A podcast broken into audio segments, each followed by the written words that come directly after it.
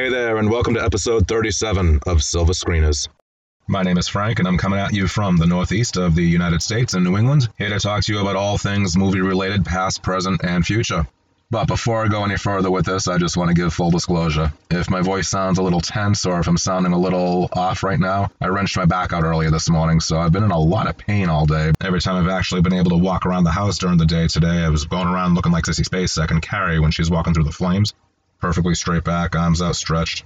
Turned to my wife and was there like, how's that look? That look natural? But you know what they say, it could always be a lot worse, so here I am, recording this, and happily. There's no way I was going to stay away from this.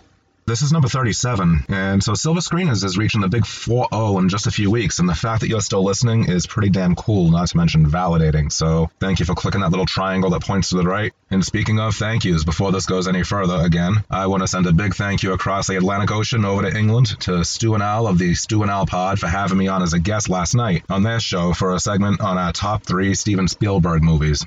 Top 3 is a regular feature on their podcast, so after listening to their show for over a year now, it was a privilege to be able to be part of that feature myself. Just recorded last night with them, and with J.R. Hartley. Depending on where you are in the world, you may know his name and recall it fondly, but if you don't know who he is, it's okay. I didn't either. Apparently, he was a pretty ubiquitous TV character in a series of commercials for the British Yellow Pages back in the 1980s. Here in North America, we had Clara Peller looking for the beef from the Wendy's chain in the 80s, and in the UK, I guess Hartley was looking for his book on fly fishing at bookstores everywhere until the Yellow Pages showed him the way. They sent me a YouTube video of the commercial so you can look it up yourself. It looks like someone used the name as a pseudonym, actually, to write a book called Fly Fishing. But in any event, Stu and Al, top blokes, great comedy show, the Stu and Al pod, check it out. If you're listening, guys, cheers.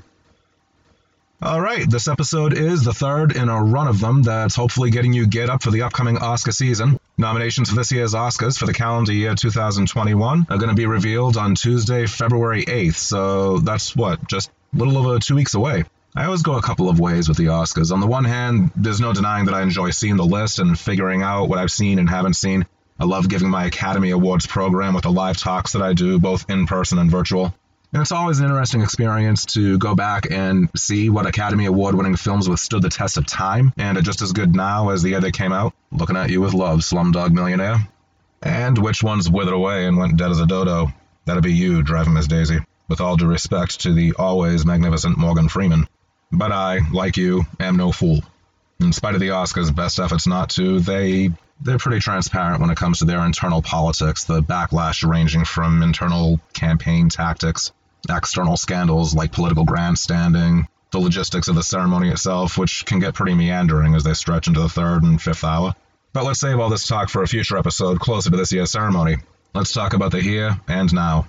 So, for the third consecutive week, we're looking back at previous Oscar winning films and their co nominees. And if you've listened to the last couple of shows, then you may remember that each one goes forward in time in five year increments. I would have kicked it all off with the first episode going back 50 years for a nice round number, but we already looked at 1971's The French Connection back in episode 19. I'll take a second here to shamelessly ask you to go back and listen to 19 if you haven't yet. What the hell, even if you have. So we began two shows back by going back 45 years ago instead of 50 to 1976, when the Best Picture winner was Rocky, and one of its co nominees was Taxi Driver. That was two episodes ago. Then last time was 1981's Chariots of Fire, which claimed Best Picture, and On Golden Pond, which got leading acting wins for both Henry Fonda and Katharine Hepburn. Personal opinion only, of course, but of those four movies so far, I'd have to say The Taxi Driver was bleak, guttural, offensive, and 100% brilliant. Rocky was pretty good. Not my favorite of all time, but you can see why it was put on a pedestal the year of the American bicentennial. I mean, there was a woman at the big boxing tournament at the end wearing green face makeup, dressed like the Statue of Liberty, announcing the rounds, for God's sake. Chariots of Fire overall worked for me because it didn't fall prey to the Oscar bait cliches of melodramatic milking or overblown theatrics. Plus, you know, the musical score. Of the four films that we've looked at over the past two episodes, if I had to pick, I'd say On Golden Pond for me was the one that ranks fourth. I love Henry Fonda, I love Katharine Hepburn, and I can dig the themes of looking back at your life to hope that you've achieved something, looking at estranged relationships, not knowing what the hell to do about them. The idea of each of us inevitably having to face the reality that we are growing older. But it was a little too heavy handed and a little too theatrical for me. It was based on a stage play, and that can be tricky. It doesn't translate to the screen all that well. It doesn't come across as natural. It's a stage play, cleverly disguised as a movie, which is fine if that's what you're looking for a stage play. But moments that might click with audiences, sitting in a theater watching a live performance, those moments might, in a movie where you have the capability of scaling back and being more subtle, taking advantage of close ups and that kind of thing, might come across as forced and over the top. Anywho, in today's episode, we jump five more years ahead and we land in 1986. And if you're under the age of 40 and saying to yourself, damn, old movies, bring it on then all the power to you. And if you're under the age of 40 and saying to yourself, damn, old movies! Then respect you, but could I suggest the words of actress Lauren Bacall? It's not an old movie if you haven't seen it.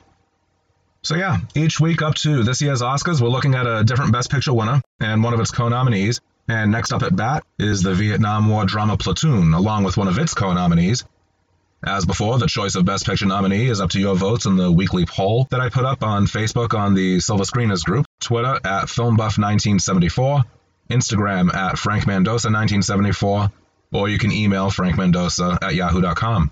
The co nominee film that gets the most votes is the one that I cover, and thank you to all of you who voted. I was all hopped up to see the biggest response so far in this run of Oscar episodes. Each of the four non winning nominees got a little bit of love. Children of a Lesser God with William Hurt and Marlee Matlin, Hannah and Her Sisters with Mia Farrow, Barbara Hershey, A Room with a View with Dame Maggie Smith and Helena Bonham Carter. But in the final analysis, most of you went for The Mission with Robert De Niro and Jeremy Irons. So round two for De Niro on this show. Second week in a row for the guy. But as I've been doing, in the interest of pleasing everybody, you'll get a bonus fun fact for each of the other three as well. So that being said, like last time, we'll begin with spoiler-free plot setups the premise of both Platoon and The Mission. Then the spoiler alert as we go into some behind the scenes fun facts for both. Then the segment called The Good, the Bad, and the Outrageous. One or two memorable moments from that year's Oscar ceremony. Then comes the trivia segment involving all of you listeners. And finally, the big finish with a preview of next episode's poll options, the next batch of films for you to choose from, from the year 1991. So rewind 40 years back to early 1987 as the 86 Oscar campaign kicked into high gear. Grab your Ray-Ban sunglasses as we relive the mid-80s when wastoids like John Bender squared off against Mr. Vernon in Saturday Detention. Righteous dudes like Ferris Bueller took a day off. And if you were around then, come on, fess up. At least once or twice you used the expression take a chill pill. So let's go with the modern day translation of that bygone and best forgotten idiom and podcast and chill as we begin with the spoiler free plot setups. We begin with Platoon, the Best Picture winner for 1986. Directed by Oliver Stone, based on his own original screenplay, winner of four Academy Awards Best Picture, Director, Editing, and Sound. The screenplay and cinematography were also nominated, as were both Willem Dafoe and Tom Berenger, both in the supporting category. It had a limited release in the US on December 19th of 86 before opening in Turkey on the 24th, and then Brazil, Argentina, and nationwide in the US in February of 87 before going global throughout the rest of that year. It's a story inspired by Oliver Stone's real experiences as a soldier in Vietnam, though the film itself is fiction. Before watching it to pull notes together for this episode, I'd only seen Platoon once. It was my freshman year of college, I remember. There were maybe three or four of us in one of our dorm rooms watching it on a VHS tape. It was our last night on campus before going our separate ways to head home for Thanksgiving. Interesting choice, I do realize now, for that time of year. But watching it again for the first time since then for this episode, I appreciated it on a whole different level. Vietnam was before my time, so I won't boldly say that I got it this time around, but seeing it through the lens of let me absorb and critique this as a film podcaster, as opposed to being 18 years old and hanging with a few friends, those of us who are still left on campus before a holiday. I've always believed that viewing circumstances definitely affect how we perceive films. I mean, 100%. When I rewatched it this time for this, I was watching on my own. It's definitely not my wife's kind of film. She will be the first one to tell you to give her a musical, give her Disney, live action, or animated. God help us, give her a rom com, and then we're talking Permagrin. She was in the bedroom, I was in the family room. My son wasn't home, he was out working at the pizza joint down the street. My daughter was happily holed up in her bedroom talking with a friend on some Google Meet. I thought that I was keeping the volume of the film at a decent level, and I'll give you a little glimpse into the rapport that works for my wife and me. There is one scene in particular, in Platoon, well, several, with a lot of gunfire, hollering, screaming of words like holy shit and oh fuck. I mean, let's face it, fairly standard battle scene dialogue, and doesn't my phone vibrate? I look down, and see this text from my wife. What are you watching? She knew what I was watching. I answered, Lawrence of Arabia. And then I said, It's Platoon. She said she wasn't expecting to hear the loud profanity out of the blue. So I said, Would you prefer Platoon the musical? And never one to be outdone, she came back with, Oh, is that a possibility? And I said, If we close our eyes and wish. So, listeners, I'll tell you this. You want the Vietnam experience done up Broadway style, complete with a chorus and a kick line? I can suggest Miss Saigon. You want a dramatic narrative with more grit? Then listen on to hear more about 1986's Best Picture winner, Platoon. Now, it goes without saying that Platoon's pretty brutal and gruesome. Like I said, director Oliver Stone, he wrote the screenplay immediately after coming home from Vietnam himself. He tried like hell for the next decade to get this film made. So when it became one of the biggest moneymakers of the year and went on to get him the Best Director Oscar, you can only imagine how validated he must have felt. The leading character is named Chris Taylor, played by Charlie Sheen a young, inexperienced kid who voluntarily leaves college and enlists in the U.S. military for combat duty. As the opening credits begin, a biblical quote appears on the screen Rejoice, O young man, in thy youth. The opening shot is of a couple of Army Jeeps driving towards the camera with sand blown around in the air. A U.S. Air Force plane follows them and then heads straight into the camera, just as we cut to a shot of a group of the latest arrivals dressed in their Army uniforms and walking out into the dust that the aircraft is blowing up from the ground. Chris Taylor is among them, and as he looks around to soak in his new surroundings, he looks over and he sees body bags with soldiers who had been killed in them being lifted up and put on the plane that he just walked out of. A separate group of soldiers walk past these new arrivals and taunt them for being the new guys. A title card shows that it's September 1967, somewhere near the Cambodian border, and that this is the Bravo Company, 25th Infantry. We get a couple of aerial shots of the jungles before watching the platoon make their way through the jungle, fending off snakes and cutting through the brush. Before we're even six minutes in, Chris is already losing his idealism as he's suffering from the heat, the bugs, the horrible stenches. He vomits. Sympathy is not passed around like a cup of sugar. He's called a simple son of a bitch. There's a close up of ants crawling all over his neck, and he slaps them away best he can.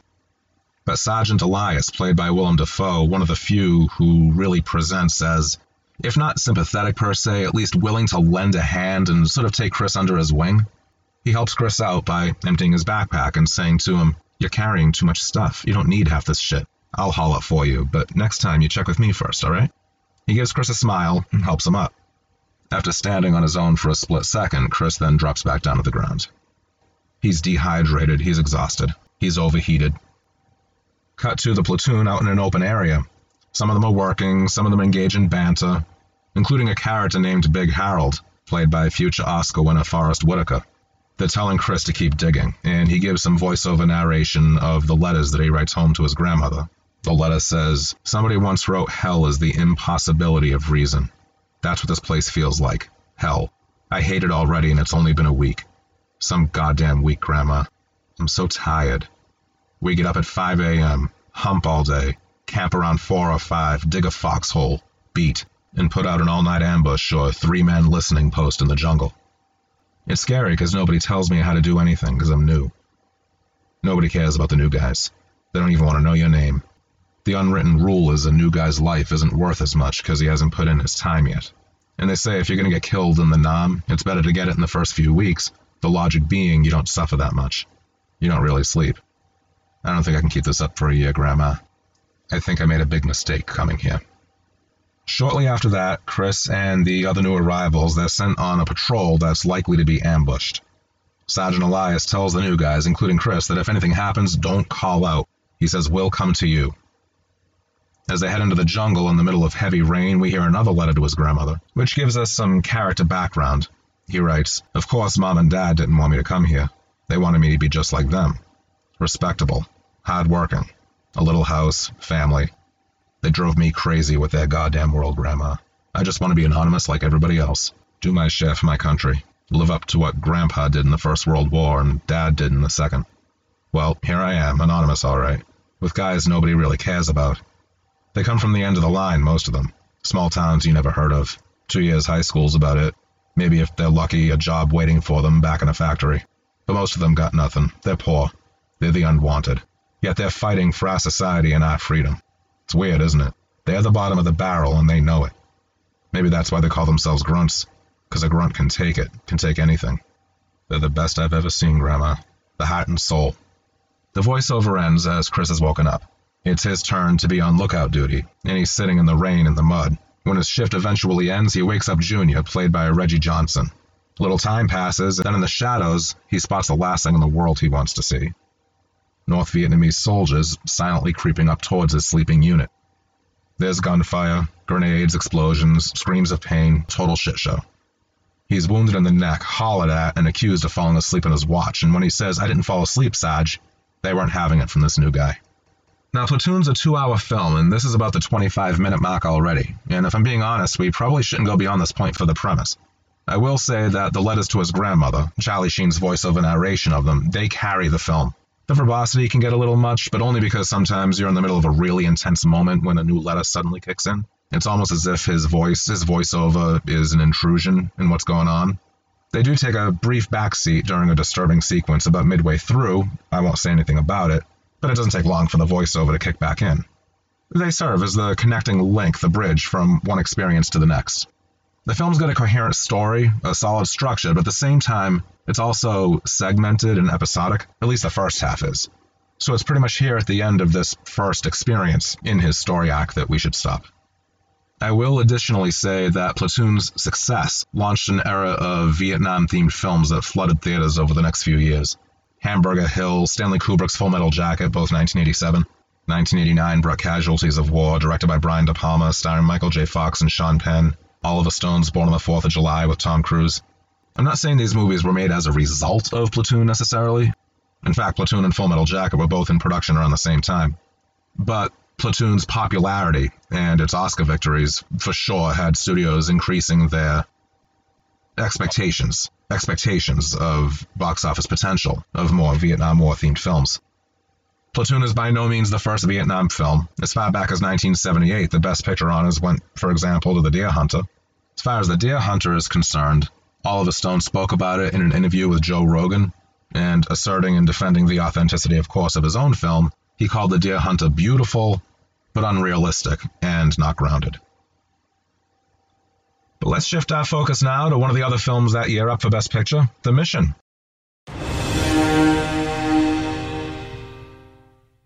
True confession time, I had never seen this one before. When I was researching 1986 to see what the nominated films were, I saw this title and I thought, huh, don't know that one. But when I saw the names Robert De Niro and Jeremy Irons and Liam Neeson, I pulled a Liam Neeson and I looked at the IMDb page and I went, I don't know who you are. I don't know what you want. I will look for you. I will find you, and I will watch you. And watch it I indeed did do. The Mission, nominated for Best Director for Roland Joffe from an original story and screenplay by Robert Bolt, who won Academy Awards for writing Dr. Zhivago, and 1966's Best Picture winner A Man for All Seasons. Bolt was also nominated for writing Lawrence of Arabia. He was not nominated for his screenplay for The Mission, but the film did win the award for Best Cinematography a justified Oscar win for me anyway. Aesthetically, this film is pretty damn striking. As for Roland Joffe, this was his second directing nomination. He was acknowledged two years earlier for 1984's The Killing Fields, which, according to my Netflix history queue, I saw for the first time back in 2013. The Mission is one of those movies that is a really, truly great story, but the execution of it doesn't exactly serve the story as well as it should as much as the story deserves. It takes place in South America in the 18th century. The screen is black and totally silent at the beginning, and we get a title card that says, The historical events represented in this story are true and occurred around the borderlands of Argentina, Paraguay, and Brazil in the year 1750. The opening shot is a close up of Cardinal Altamirano, played by Ray McAnally, if I'm pronouncing that correctly, dictating a letter that's going off to the Pope. So he says, Your Holiness, I write to you in this year of our Lord 1758, from the southern continent of the Americas, from the town of Asuncion, two weeks' march from the great mission of San Miguel. These missions have provided a refuge for the Indians from the depredations of the settlers, and have earned much resentment because of it.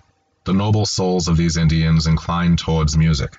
It was from these missions the Jesuit fathers carried the word of God to the high and undiscovered plateau of those Indians still existing in their natural state and received, in return, martyrdom. That expository dialogue ends, and we then see the natives taking one of these Jesuit priests. And if you're hydrophobic, then the opening might not be for you.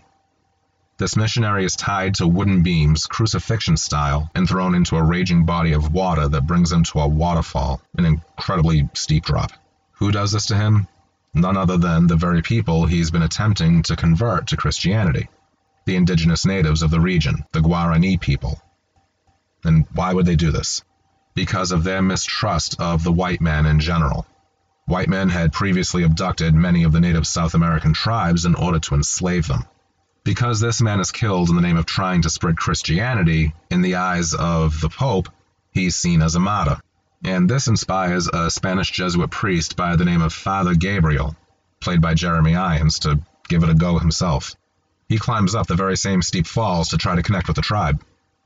At first, the Guarani warriors want no part of him, and they're about to kill him too, but then Father Gabriel plays music for them. He takes out an oboe, plays music. They're captivated, they're won over, and against all odds, he's eventually able to gain their trust. That brings us to the character Rodrigo Mendoza. That's Mendoza with an E and a Z. Not my name, but so close. My name's Portuguese, spelled with an A and an S, but if I did share my last name with a character played by Robert De Niro, yaha. Rodrigo Mendoza is at first a scoundrel, a mercenary, a slaver. He kidnaps natives and sells them to different plantations as slaves. We first see him just as a group of natives are caught in a trap that he sets that gets them literally swept up off the ground in this huge net. He's hiding behind a tree and just watching them. No emotion, nothing remotely connected to any sense of humanity. They're, of course, screaming, and the other natives and Father Gabriel come running. Gabriel looks at Mendoza, and we find out that they know each other, because Gabriel says, So you're hunting above the falls now, Captain Mendoza. We're building a mission here. We're going to make Christians of these people. Mendoza replies, If you have the time. One of Mendoza's so called clients or customers in the slave trade is the Spanish governor Cabeza, played by Chuck Low. It's either Lau or Low, it's L O W. But it's important to remember that this governor Cabeza and Mendoza do business together. Mendoza tells Cabeza what Gabriel just told him, what Jeremy Irons just told him, that there's going to be a mission above the falls called San Carlos. Cabeza is not too pleased to hear this, and then in the next scene, we have Mendoza having a tense conversation with his fiancee, who tells him that she does not love him as much as she loves his younger brother Felipe, played by Aidan Quinn, the fine actor, Legends of the Fall, Benny and Joon. But look at his name, Aidan Quinn, playing Felipe Mendoza. You do the math. Mendoza and his fiancee, they have weird dialogue here. He asks her, How long have you loved him? And she says, Six months. So has she been timing it with a stopwatch? A pretty specific number. I fell in love with him at 20 past 1 on the 14th of August, whatever. A few scenes later, Mendoza walks in and finds them in bed together and, shall we say, not necessarily sleeping. He gets angry, turns, and walks out with Felipe running after him. The two brothers draw their swords on each other and they proceed to have a duel. Mendoza easily overtakes Felipe and shoves his sword through him like a knife through hot butter. The fiancee comes running out in agony, weeping over the dead Felipe. Meanwhile, Gabriel is bringing his superior up to speed with how the Christian conversions are going. The superior tells him to be Mendoza's spiritual advisor. So Gabriel goes in, he sees Mendoza, says to him, It was a duel, so the law cannot touch you. But you're a mercenary, a slave trader, and you killed your brother. And you loved him, although you chose a strange way to show it. Mendoza shoves Father Gabriel against the wall, but Gabriel stays calm and calls him a coward Mendoza says, For me, there is no redemption. No penance hard enough for me. So Mendoza's living these moments of regret and remorse for what he has done. You kind of get the sense that he's impulsive, acts out purely on emotion. Gabriel challenges him and says to him, There is something that you can do for redemption. Do you dare try it? And it's back to the site of the conversions, the falls. And guess what? That's 33 minutes in, so I should slam on the brakes here. You'll just have to watch the film to find out whether or not Mendoza becomes a Jesuit. Aesthetically, the mission is a beautiful film. I already mentioned the Oscar winning cinematography. There are great shots of the natural world the waterfalls, the mountains, the hills and cliffs, the landscape. And Ennio Morricone got an Oscar nomination for composing the musical score, and just as you would expect, it draws you in. This is the same guy who did the music for The Good, the Bad, and the Ugly, John Carpenter's The Thing, Once Upon a Time in America, also with De Niro, The Untouchables, Cinema Paradiso, and the Vietnam movie that I mentioned earlier, Casualties of War. After a career full of Oscar nominations, in early 2016 he finally nabbed his long overdue Oscar for 2015's The Hateful Eight, before passing away in 2020. As for the cast, De Niro has always had the knack for playing psychologically damaged or tormented characters. I mean, listen to episode 35 for Taxi Driver, for example. So there's definitely that synchronicity as far as his portrayals of seeking some form of personal redemption. You could say that it's tantamount to typecasting, but I, I would argue against that personally. He brings a certain fiery intensity to the screen in most of what he does. Jeremy Irons, he's solid as he can be, given that his role is a pretty thin one. His character is more one to convey this natural interiority that gets you wondering what exactly is going through his head at any given moment that's all the good stuff. I'd love to be able to say that the way that the story of the mission is told grabs your attention immediately from the word go and never lets go. But that's not really the case. At least it wasn't for me really the case. Visually, the most memorable image is the beginning, when that Jesuit priest is thrown over the waterfall. But the middle act of the film is pretty meandering. It's a little restrained in tone, which isn't necessarily a bad thing. Like I said last time about Chariots of Fire, not not every story has to have these huge, sweeping adrenaline rushes or breakneck pacing to have an impact. You get the vibe that it was made in earnest and with forethought, and it never hurts for us to learn a little history. In this case, how the Spanish and Portuguese empires were feeling their power being threatened and how they expelled the Jesuits from South America by the end of the 1750s. But given the major talent involved, both on screen and behind the camera, the story itself just didn't really grab me the way that I hoped it would. It plays without a whole lot of structure, which compromises the overall impact that it could have had. I can see using certain scenes in my film class to talk about things like camera technique, maybe, or the impact of a musical score, but, but the whole movie itself just does not add up to the sum of its individual parts. But let's forge ahead to the behind the scenes facts. So proceed with the knowledge that details from both movies, including plot spoilers and the endings, are going to come fast and furious, so spoiler alert now.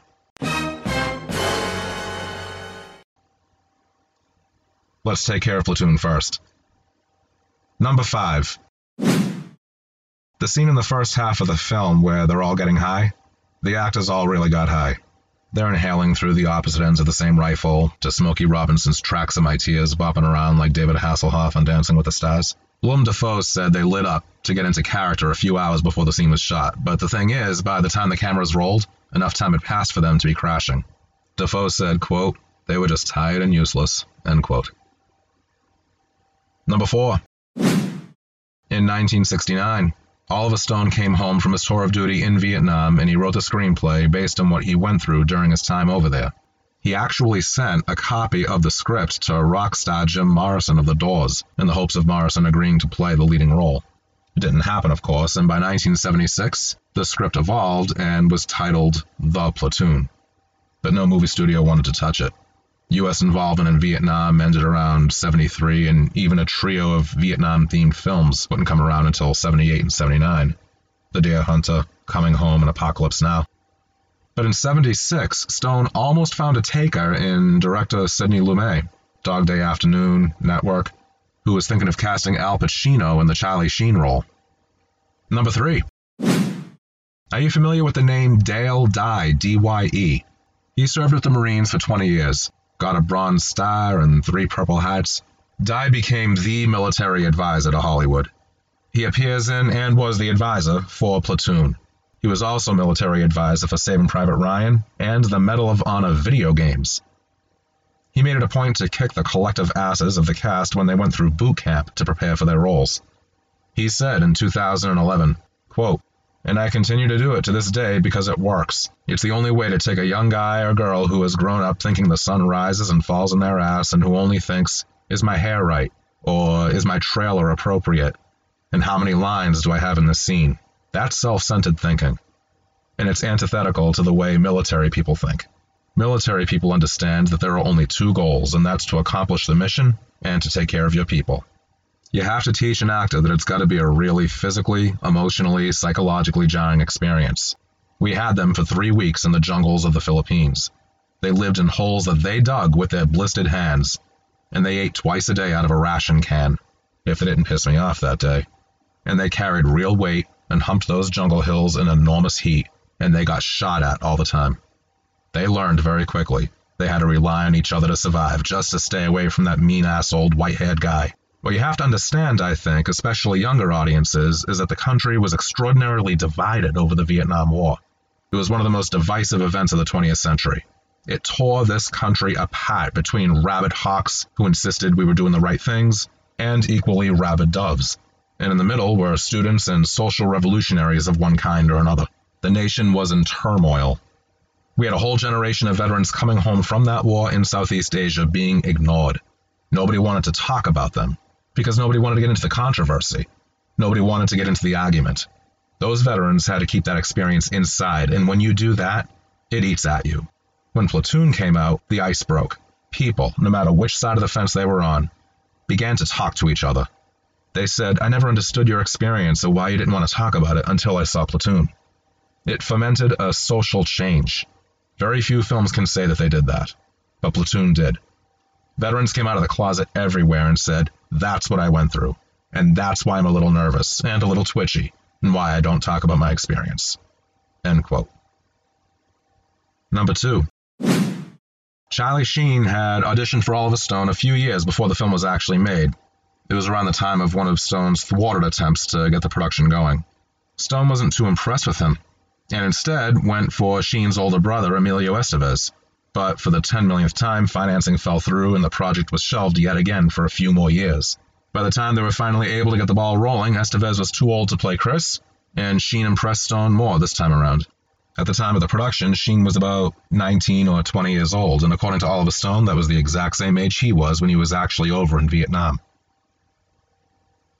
And number one, not surprisingly, critics raved about Platoon for its realism, but it was most definitely not a global love affair.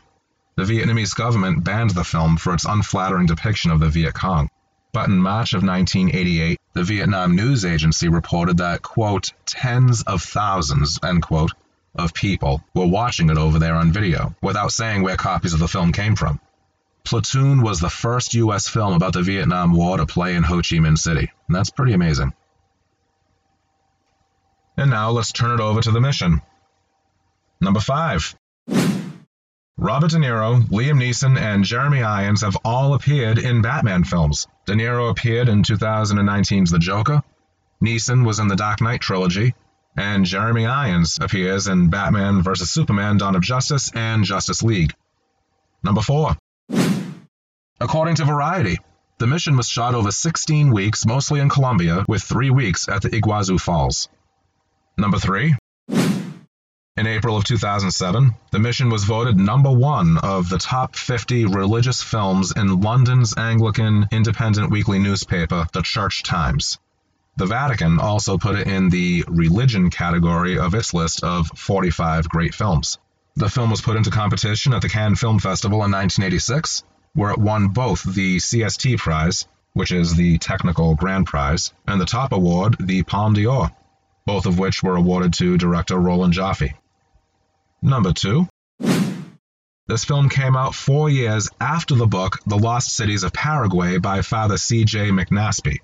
The book is not mentioned in the opening credits, even though it was an unofficial source of information for the production. McNaspy also served as the film's historical consultant, which makes it even more curious that the book wouldn't get an on screen credit. I honestly couldn't tell you why it didn't. And number one. The closing title card that appears on screen during the closing shot of a few natives rowing a canoe through the water. It reads The Indians of South America are still engaged in a struggle to defend their land and their culture. Many of the priests who, inspired by faith and love, continue to support the rights of Indians for justice, do so with their lives. The film is based on historical events, but there's apparently not much evidence supporting the validity of the last 10 minutes or 15 minutes of the film, which, uh, to be candid, a pretty shattering 10 or 15 minutes. there's no evidence proving that the Jesuit missionaries didn't directly disobey the orders of Cardinal Altamirano, so they may not have stayed to fight with their converts. It appears that the order left as required by the Portuguese before the genocide occurred. Like I said, the mission is a really well, the story behind the mission is a really fascinating one, one that I honestly did not know really anything about. But the way that the story is packaged and delivered, to me, was just a little, I don't know, flat. With all respect, of course, to the actual history and everybody involved in it. And as promised, I have a fun fact as well for the other Best Picture nominees of 1986. For Children of a Lesser God, this was the very first film ever to be nominated for a Best Picture Oscar to be directed by a woman, Randa Haines. She was not singled out for a Best Director nomination, though. For A Room with a View, this one got Dame Maggie Smith her fifth Academy Award nomination. She had already won twice before at that point 1969's Leading Actress Oscar for The Prime of Miss Jean Brodie, and Supporting in 1978 for the comedy California Suite. She and her co star, Dame Judi Dench, have a friendship that goes all the way back to 1958, at the beginning of their careers when they shared a dressing room at the Old Vic Theatre. They've acted together in a handful of films, including Tea with Mussolini in 1999 and The Best Exotic Marigold Hotel and its follow up. And for Hannah and her sisters. Originally, the idea for the character of Elliot, played by Michael Caine, was that he was going to be an American. Jack Nicholson was even offered the role, but he passed on it since he was in the middle of working on another movie. So the role of Elliot landed then in the lap of Michael Caine, the role was adjusted, and Caine won Best Supporting Actor.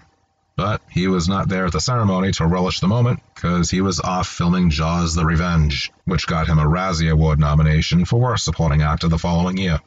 And with that, let's head over to the good, the bad, and the outrageous. The Good, the Bad, and the Outrageous, all according to Oscars.org, the official site of the Academy Awards. Platoon won the Academy Award for Best Sound, a category that also nominated Top Gun, Aliens, Star Trek For the Voyage Home, and the Clint Eastwood film Heartbreak Ridge. An interesting decision on the part of the Academy was that they had that year's Best Leading Actress winner, Marlee Matlin, present the award for this category. Now, if you don't know Marlee Matlin, both in the movie and in real life, she has no hearing. So she had a translator with a mic standing off to the side while she was standing at the podium signing the names of the nominated films and the sound engineers for each one. It was good to see that when she opened the envelope to see the winner's name, the translator waited a few minutes until she finished signing Platoon and the names of the five sound engineers, meaning that she got to announce the winning film through signing before he said them aloud and stole her thunder. You can see the whole thing on YouTube. Just type in Platoon wins best sound. And how's this for outrageous? Go and look up on YouTube Platoon wins Best Picture. Dustin Hoffman presented, but before he did, he rambled on for way too many minutes before even reading the first title from the list of Best Picture nominees. He's notoriously anti awards, which makes his appearance all the more head scratching. Dusty, either smile or don't do it.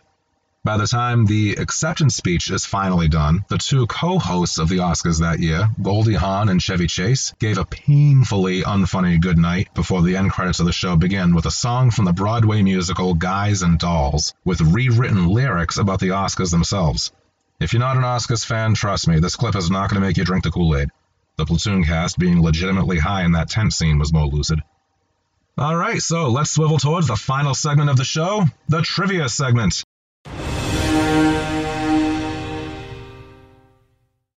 Each episode, there is a different trivia question that is directly and sometimes indirectly related to the movies or the people in them. Anyone and everyone's invited to take a crack at it. I don't want to take the liberty of announcing both first and last names if it makes anybody feel uncomfortable, which is why I always do first name and last initial. But if you say otherwise, then full names it is.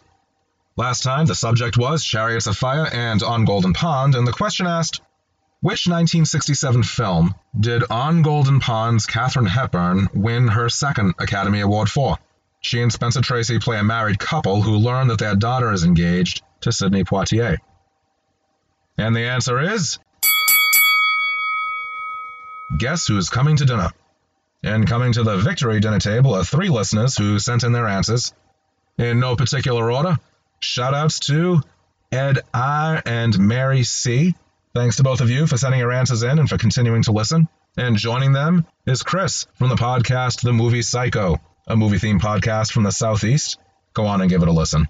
Good going, the three of you. Memes coming your way. Thank you for playing.